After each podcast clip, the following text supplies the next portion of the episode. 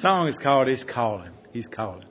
One, one, if you ever been feel the God's Spirit talking to you before you were saved, I mean, it just, it just, you just tremble inside, and then finally you come to realize the Lord, Lord is your Savior. And what a relief! And, and this is solo song.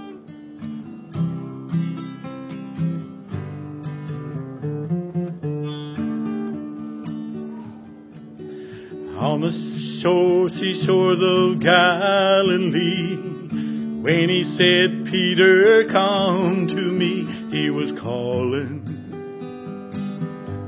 Love came calling to the dead man Lazarus in the grave. They said he came too late to save, but he was calling. Love came calling. Love came calling like a warm embrace. Every doubt and fear erased, he was calling. Mm-hmm. Love came calling like a faithful friend never be the same again. He was calling. Oh, love came calling. She lived a life with such regret. Beyond the pain of grace, and yet he was calling. Love came calling through the veil of tears and bitter pain. She heard the Spirit so clear and plain, He was calling. Love came calling. Love came calling with a warm embrace. Every doubt and fear erased, He was calling.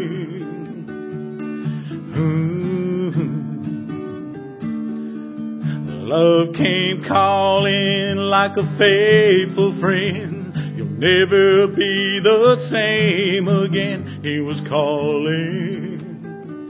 Oh, love came calling. Before I ever knelt down, before he turned my life around, he was calling. Love came calling. Oh, he was calling. Love came calling. Amen.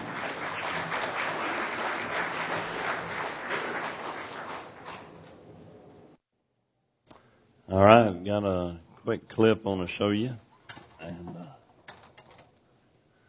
sound should be on channel five, brother Jeff. This is uh, a uh, encouragement clip to uh, those of you who are not already involved in a Sunday night Bible study.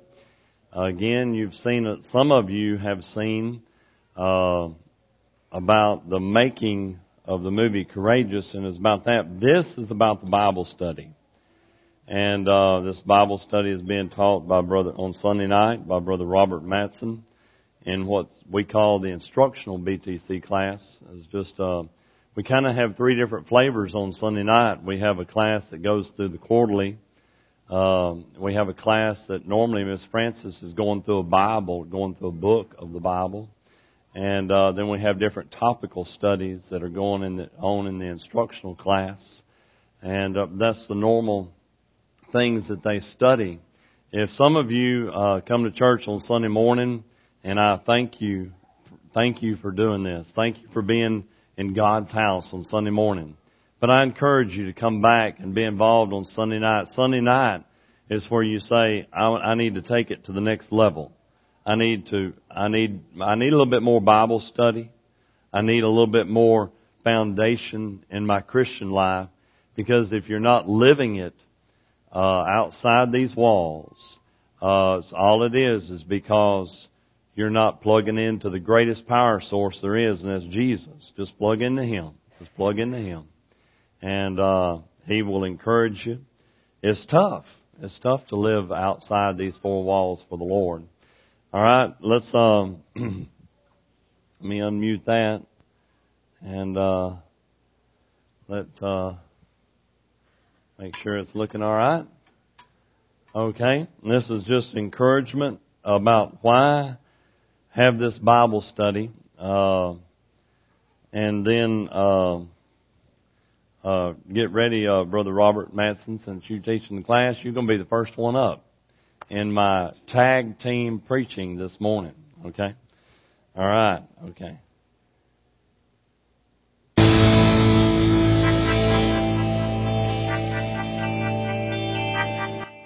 Behalf of Sherwood Pictures, we want to share with you an exciting opportunity that's coming your way. We've taken the movie Courageous, clips from the movie, and scriptures, and we've put together a four-week series that talks about how to have a courageous faith. You know, one of the things that I think we would all admit is that we could do better as parents, as families. We want to do better.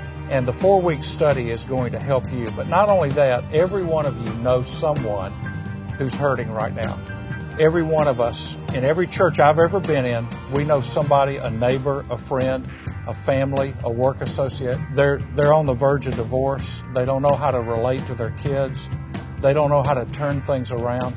And with these clips and, and with this Bible study, I, I believe we're going to put some tools in your hands that will help you. And so uh, we want to encourage you on behalf of Sherwood Pictures. We want to encourage you to just take the step of reaching out and inviting somebody to come and join you in the journey. And you can say to them, hey, you know what? I need help in my family and in my marriage. Why don't you come sit with me and maybe we can learn something together? And so as we make this material available to you, please take advantage of the opportunity to touch somebody else's life while God is using it to touch your life.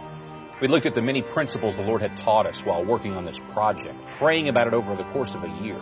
And we asked ourselves if we had to boil it down to about four principles, what would those be?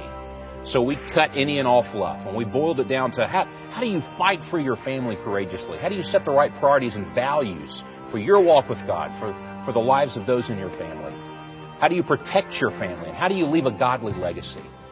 Those are the t- kind of topics we're going to cover in this four week series. And, and, we would tell you uh, to prioritize this time. Every one of us want to be a better person, a better parent, and to walk with the Lord courageously. So we invite you to join us in this four week Bible study, and we truly believe it will make a difference in your walk. It has often been said that one man or one woman with courage is a majority. And so we're praying as a team for you that you'll have that kind of courage as you prayerfully consider being a part of this Bible study. I will.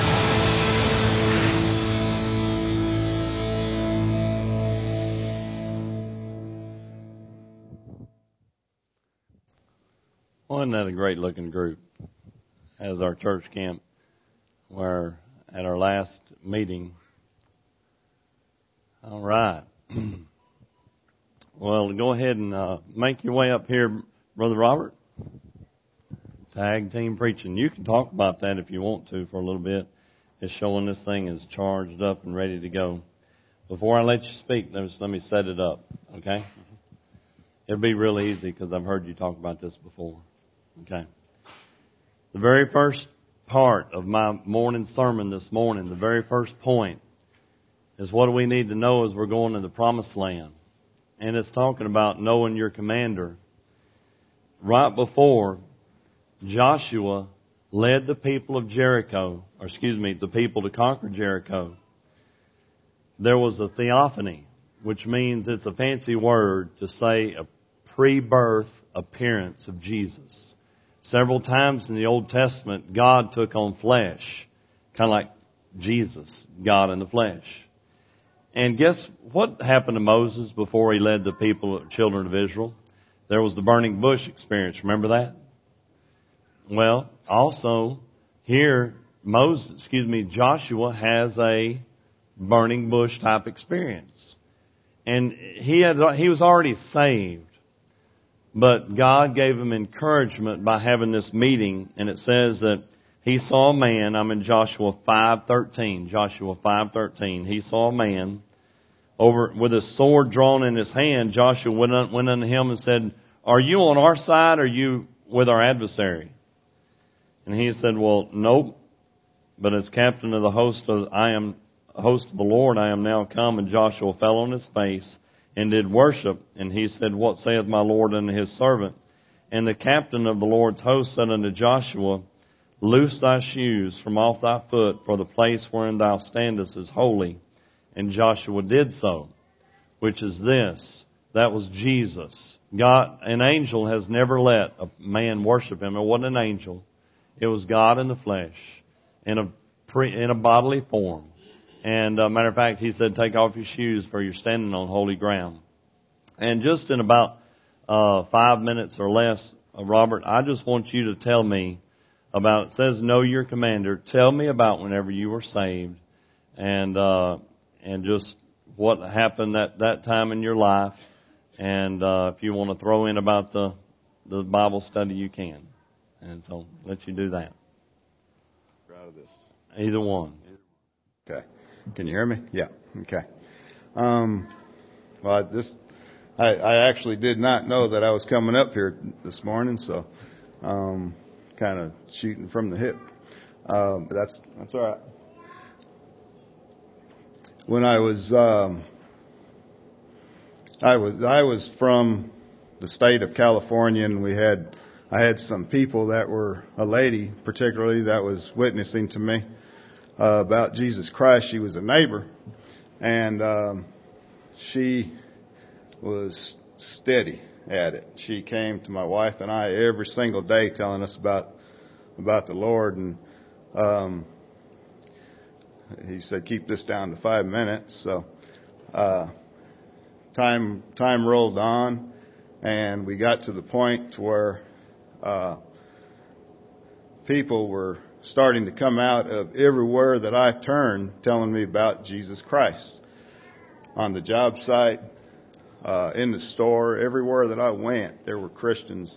And this is in the state of California, which is not the Bible Belt, which people do not witness in California. but they were coming. And so she came one time and I was getting nervous, and I said, okay, what do I need to do? And she said, Well, let's pray. Are you ready to accept Christ? And I said, Sure am. And she said, Let's pray. So we prayed a prayer. And um, that evening, I threw away all my uh, mess that I had in the house, paraphernalia and stuff like that, because I was living the world. And uh, the next morning, I got up and I said, Phew, I'm glad that's over with and I brought all that stuff back in. You see, what she did though was that she planted a seed, which is what we're all supposed to be doing. We're not out here witnessing in order for people, for us to save people. We are witnessing for Christ to save us. Amen. Okay. And, uh, time rolled on, a few years. We moved to the state of Louisiana and Anita's mother and father had uh, started going to church and they were saved. And so we started going and they said, come to our Baptist church. And I was like, okay, whatever. We're going to come to a Baptist church now. I was raised Lutheran, which we did not attend church really regularly as when I was raised. But, so I didn't know what a Baptist church was. And I said, the minute somebody lays their hand on me and sticks their hand on my head, I'll probably turn around and slap them. but nobody did that. And everybody was normal. And the preacher preached Jesus Christ. And I was hearing the same thing 2,000 miles away that I heard. Well, I was hearing the same thing in Louisiana that I heard in California. And then it started to, wow, this, there could really be something to this. There could actually be something to this. So I started paying attention, and then um, just through the preaching of the word and coming to church and being hungry to hear, and coming in Sundays, Sunday after Sunday after Sunday, and then talking with people and and people telling me about Christ, I said, you know what? I need Christ. And I tell you, when He saved me, He saved me. Amen. You know, His Word tells us that, behold, you're as a new man, you're a new person. If if I were to spend another 20 minutes there, I could tell you about about my life and about the things that I was into. I did not need an AAA meeting to stop me from doing the things that I was doing. It's all I needed was Jesus Christ, and all those desires went away. Um, you know, this is kind of a funny story, but every single Christmas, my wife and I would argue about the Christmas tree of all things, how we were going to set it up. And after we were saved that Christmas, we put that thing up and then we sat back and we laughed. Because we said, you know what? We did not fight. We didn't have an argument about where, you know, a, a petty argument about where to put the Christmas tree.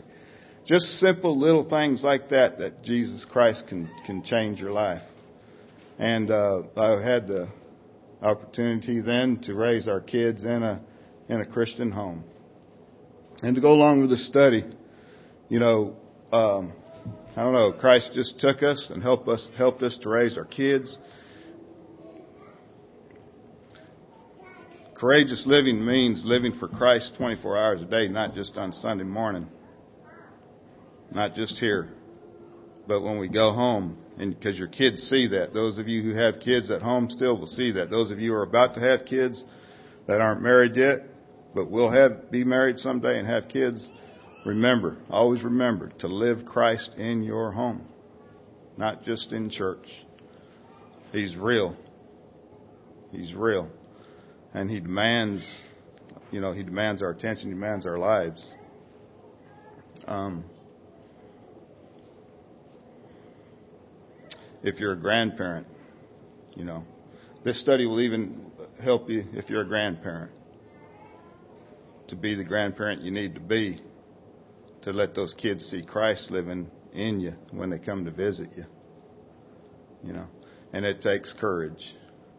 And we were talking this morning in Sunday school class. Uh, we were we were um, in Ephesians, and it kind of tied in with with our night class some. And I just happened to share that it does take courage to raise your kids the way they are to go, because you know parents seem to be nowadays that they're afraid of their kids. So it does take courage to tell them which way they need to go. And if we aren't doing it, it's because we're lazy. I'm going to shoot straight with you. It's because we're lazy and complacent, and we really don't love Christ like we should. Because if we did, we would want our kids to follow in that line, and that takes discipline and courage on our part. So, thank you. Amen. Thank you. Thank you, brother. Perfect.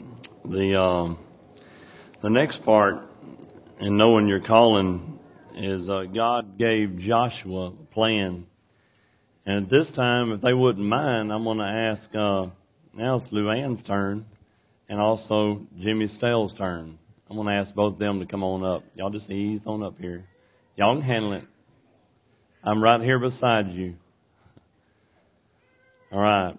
It says, and Jericho was shut up, and they had some tremendous walls around there. And God came up with a plan to defeat Jericho.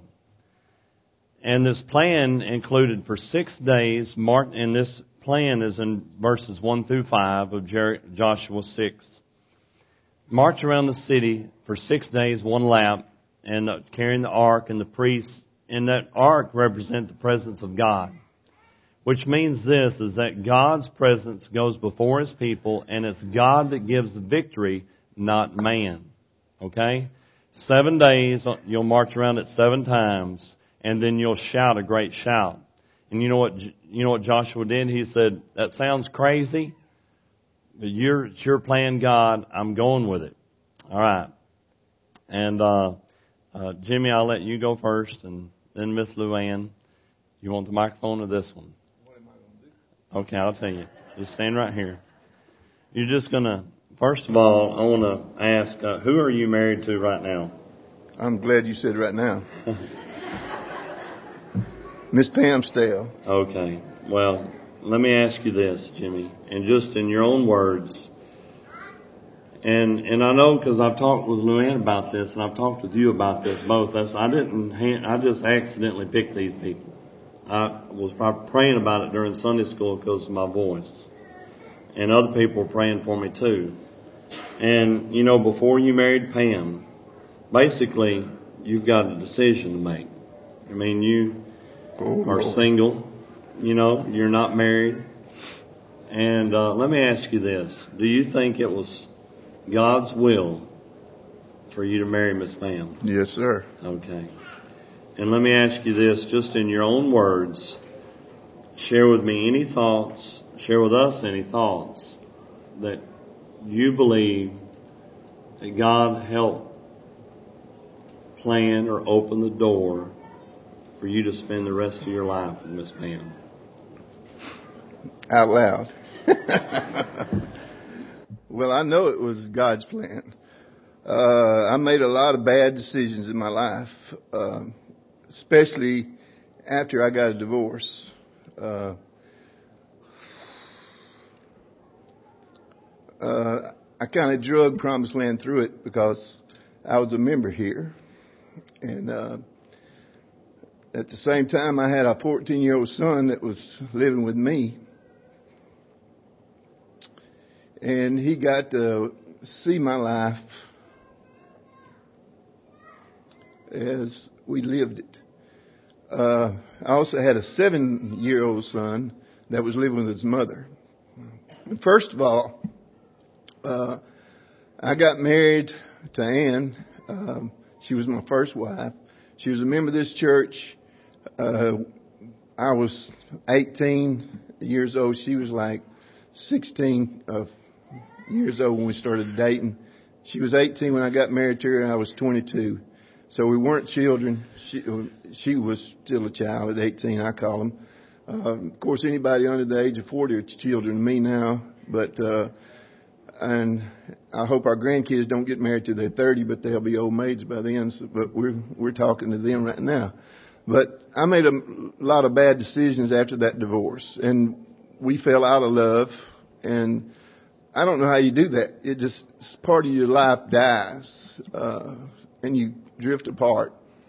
Uh, and I've, I've talked to people since then that's, that's going through divorces or thinking about going through divorces, and I tell them not to do it. If it's any way that possible, stay in that marriage. But at the same time, if you drag your kids through a long life of misery, then you're doing them a disservice too. And I'm not advocating divorce. I'm just talking from my point of view. Uh, God puts you together, and you're supposed to stay together. But it's like, whenever you go through that part of your life, and you do have a divorce in your family, and you do get remarried because God helps you find that spouse, which He did me in Pam's case. Uh, then you have a mixed marriage, a blended, which our pastors preached on before. Those blended families have to be united as,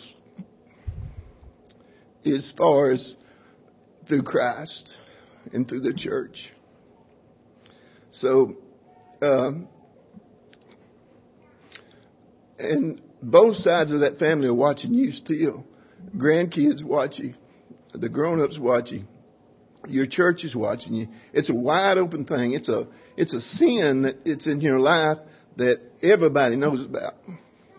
But it's also, if you live long enough, it's in your past. And you have to live in the present. You have to go on with your life and those mistakes that you make in your past, you, you have to get over them.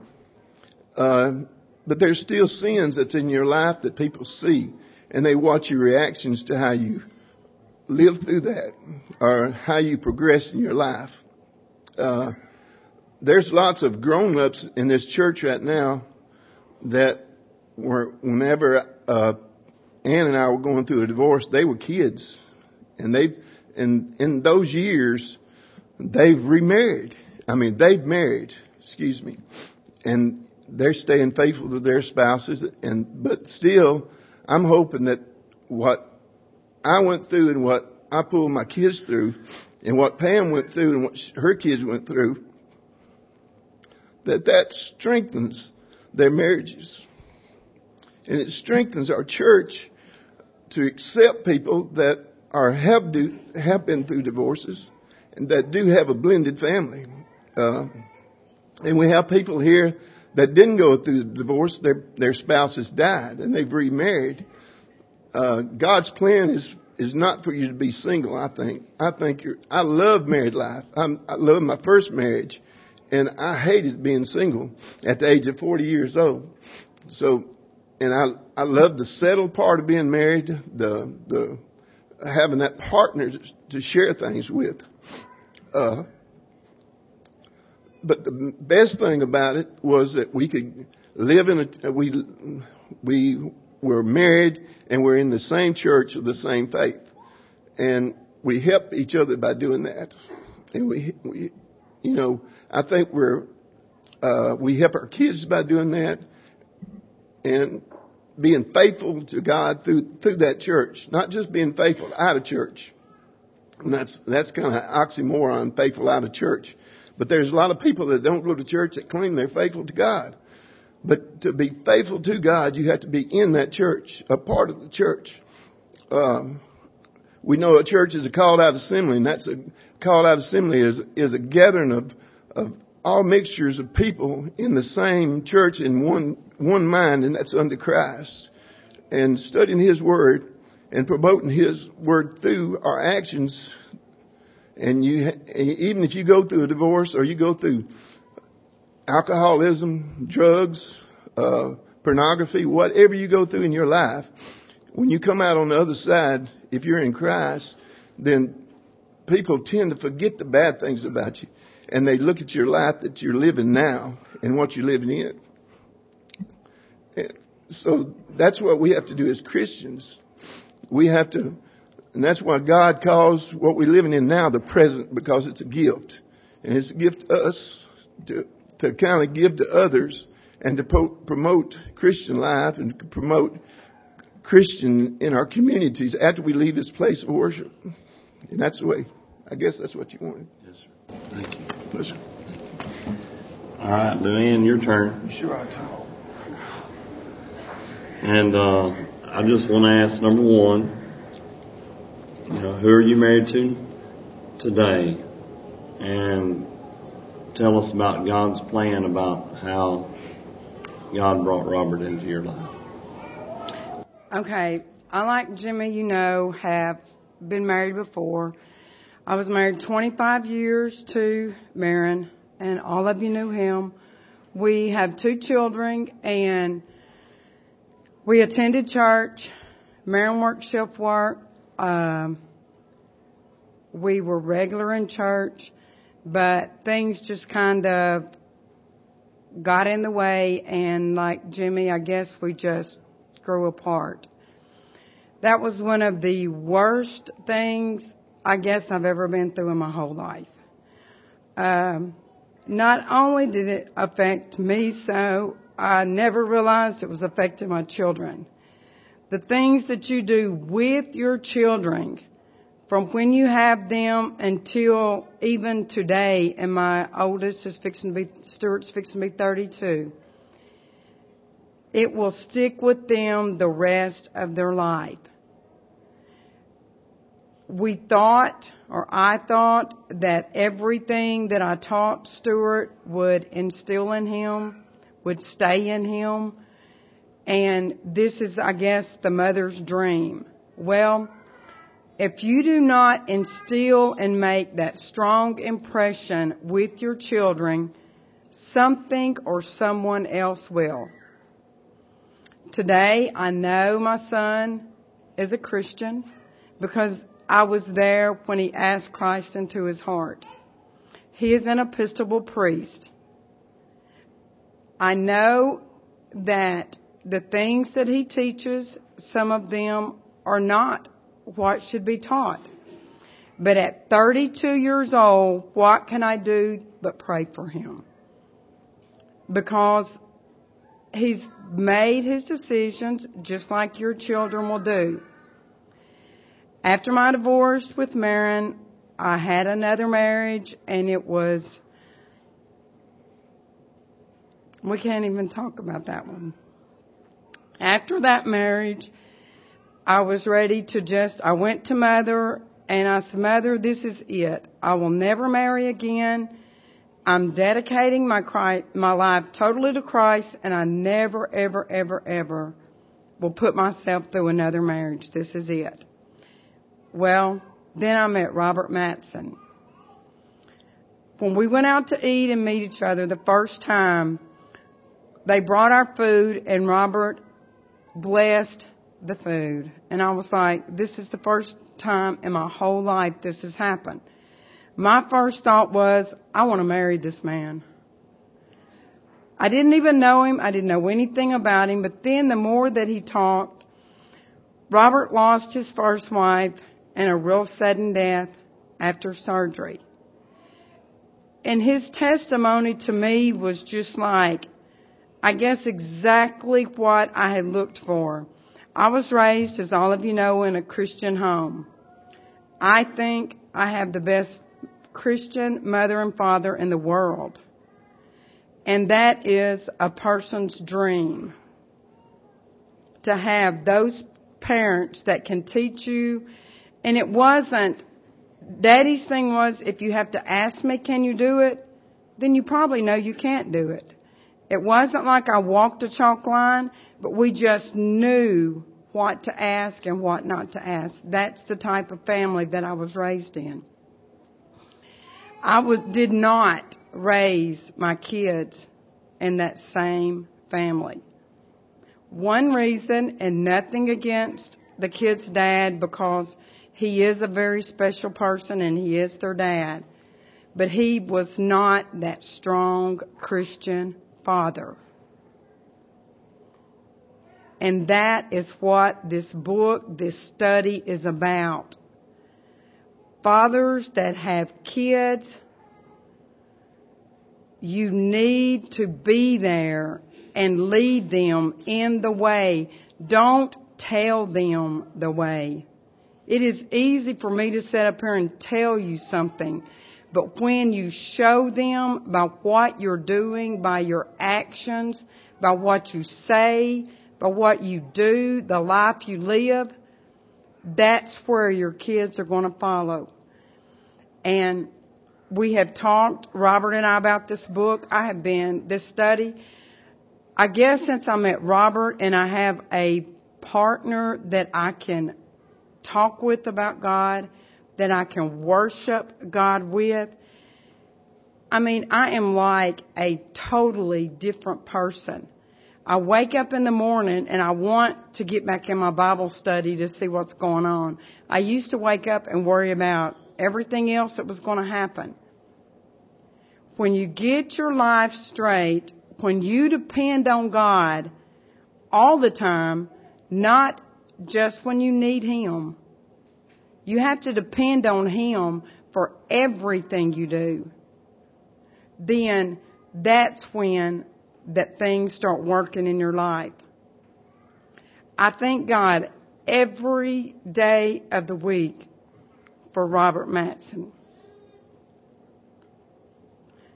I hope we live to be a hundred, but if we don't, I will still cherish every moment that I can spend with a good Christian husband. Kids, if you have a good Christian daddy, appreciate them. Thank them now. And if you are not that Christian daddy that you should be, my prayer today is that you will be burdened enough to not just come to this study because Robert's doing it, because it's a thing at the church on Sunday night, but that you will know one day, if you don't, you're going to be like me because I, wonder every day was there one thing I could have done to have changed Stuart Craig's life? And I will always wonder that. So me as a mother, I, my prayer is that you will never ever have the feeling that I have every day. And this book will give you the opportunity to clear your mind and to know without a shadow of a doubt you have done everything while your children are at home. Thank Robert and Jimmy and Luann. I'm going to ask uh, Caleb and Hayden come up here now. The next part of the sermon, and I know we're going a little bit over, so I hope you don't mind. And uh, in Joshua chapter 6, it said they went into Jericho and he said, just listen, you need to obey me. This, this harmed them later. And uh, you don't need to do, you don't need to take any of the accursed stuff, which basically means um, just obey the Lord. Obey the Lord. And uh, that's verses 14 through 20. And that there would be consequences for not obeying the Lord. And uh, Caleb, I'll let you go first. Just stand right here. And uh, Caleb, have you ever got a whipping? Yes. Have you ever got a whipping you didn't deserve?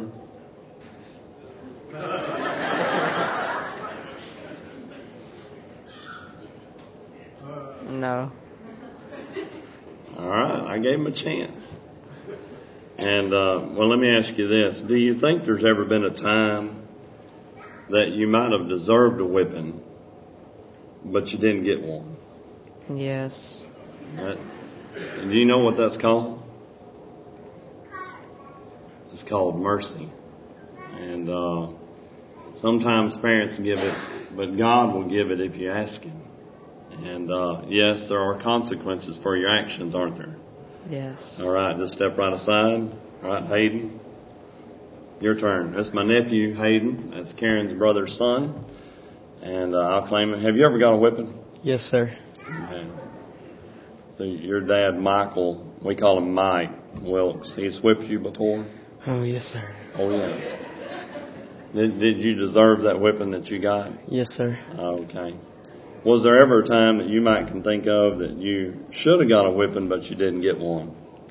Yes. Uh, yeah, okay. That's true. That's true. Thank y'all. Y'all sit down.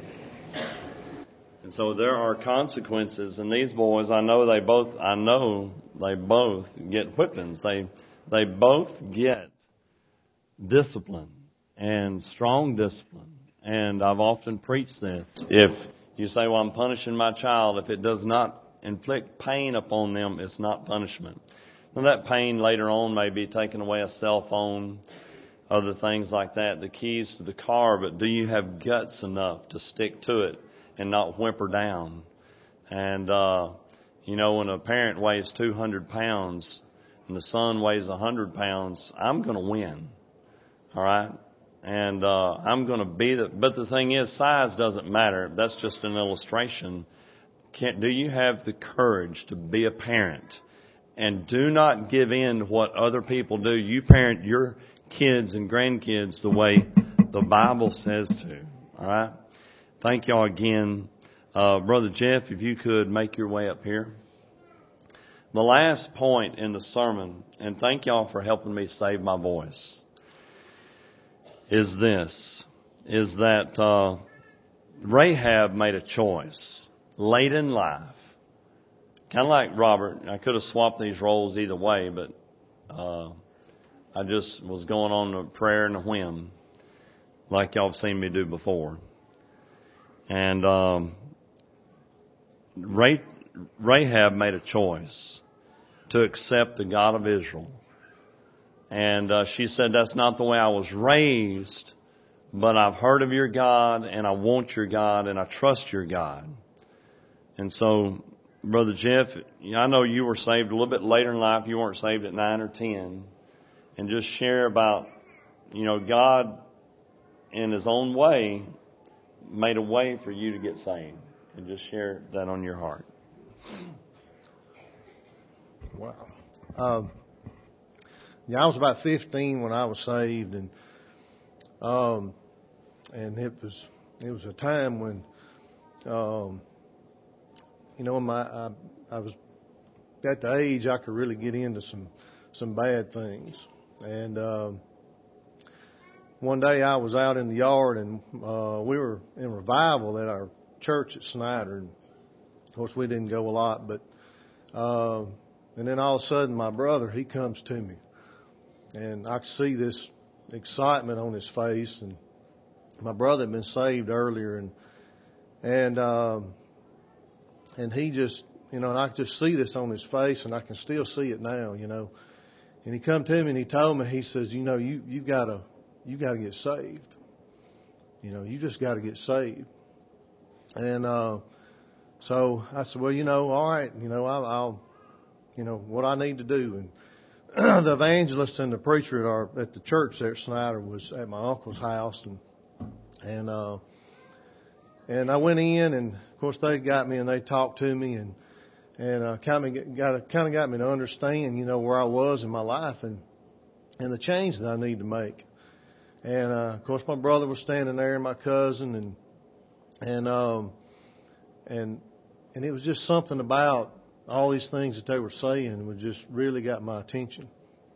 And and I knelt there and I asked Christ to save me. And um, after that, um, things were really confusing. And uh, and I can tell you, still as an adult, there's a lot of things about it that are confusing.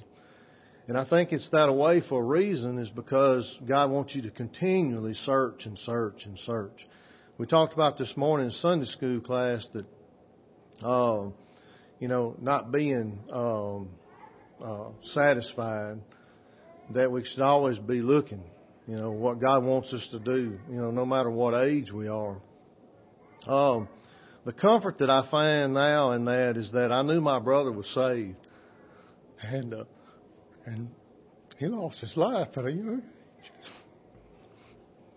and you know, and and I think about uh, some of the things that I could say to him now, you know, that I can't. And it's one of the reasons that I find such a, a passion to talk to our teenagers. Because there's a lot of things that I need to say that I should have said earlier. But uh, the problem was then is that uh, even after I was saved, uh, I just didn't I just didn't live for God.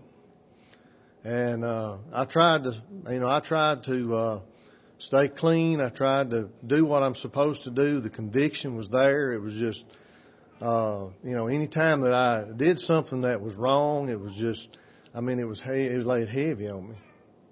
And um, and I tell you, there was so much in my life that I missed in those younger years. And when I came here to Promised Land, and uh, and I'd say my mother, she really, uh, she really put some fear in me, and wanted me to act right, and really talk to me about it. I probably didn't get as many whippings as I should have, but I got a few. And but after I was saved, I got so many by God to the point that, you know, I was really confused. You know, what am I doing wrong? But when I when I met Dina, she'd always been a member at this church, and you know, and she kind of coached me into, you know, won't you go to church with me? Well, just like always, it's always because you want to sit by your girlfriend at church, or you know, it's it's not about the service, it's not about God, you know, it's about just being there with someone. And but as I grew in this church, I found out and it was probably by the time I was uh, 28 years old that I really realized what I had. And I think, and I, I lived all those years, and I had something so great, and I wouldn't even use it. I had something that I could tell someone, and I wouldn't even tell them. And um, salvation is the greatest gift and the greatest thing you can ever have. I don't care. I don't care how nice a car you got or how fine a home you live in.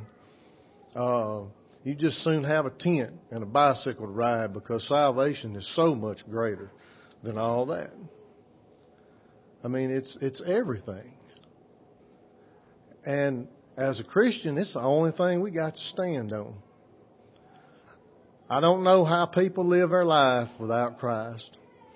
I don't know how people uh, can lose a loved one and not know who to look to.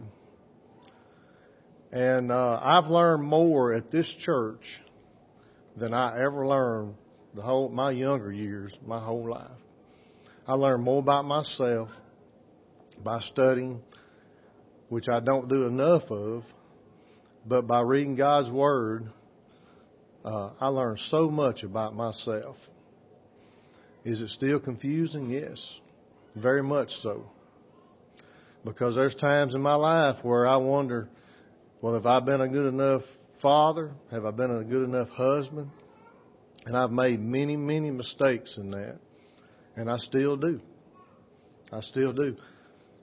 But to know that I've always got someone to look to and to say, God, you know, you've, you've got to help me out here. You've got to do this for me. And I told a man here the other day, he, he, he praised me on something that I had done for him. Uh, and, uh, and, and, and thanked me for it. And I said, let me tell you something. Uh, I'm nothing. I'm nothing without Christ. I, I can't do anything if it wasn't for God. And that's the truth. I don't know what I would do. I don't know what I would do. I don't know where I would be without that. So if you uh, think, well, all this is really confusing, well, guess what? I still I think the same way, and I've been a member at this church for 26 years, but I've learned a lot right here. Don't come here to church because you're looking, you're just looking for the blessing just to be poured upon you. You've got to come here ready for it. And if when you go out in this world and you think that everything is just, oh, it just ain't going right, you look at yourself first. Don't look at everybody else around you. Don't look for who you work for. You look at yourself first. And you see, well, where am I at in my Christian walk? Am I saved? You know, when I see people that live a terrible life, I always wonder, were they saved? Where's the conviction? But, you know, don't get down on other people because your life's not right. You better look, you better search yourself first. And that's what I always do. If I fail as a father, then it's my fault. If I fail as a husband, it's my fault. And uh, I always look at myself. Thank you. Thank you. Brother Jeff. We're going to have a invitation time now. I'm going to ask our pianist and Brother Norman to make their way up here. And I know we've gone about 15 minutes longer than I normally go. But uh, I thank these ladies and gentlemen for helping me preach this sermon. It's still, it's the message of God's Word. He can change your life. And even if you're saved and backslidden, He can change your life again. He's still in there. If you're saved, He's still knocking. He's still wanting control. He's still wanting back in the driver's seat. You cannot lose your salvation, but you can kick the Lord over in the closet and say, I'm driving now. And uh, He's still in your heart. But we think we have to control it. We're not letting Him control it. And uh, Rahab said, No, no, no, no. I, I've heard of this God, and I accept Him as my Savior. And, Joshua showed compassion on her and her whole family. Listen to this real quick before we sing. You know what? Rahab's choice affected her entire family. Your choices will affect your entire family. You've heard that. Brother Jimmy and Miss Van, Robert and Jeff, and even Caleb and Hayden poured out their heart this morning. I thank them for sharing. maybe things that weren't easy to share, but I had them on my mind. And I knew what God had brought them through. I knew what God had done. Let God work in your life.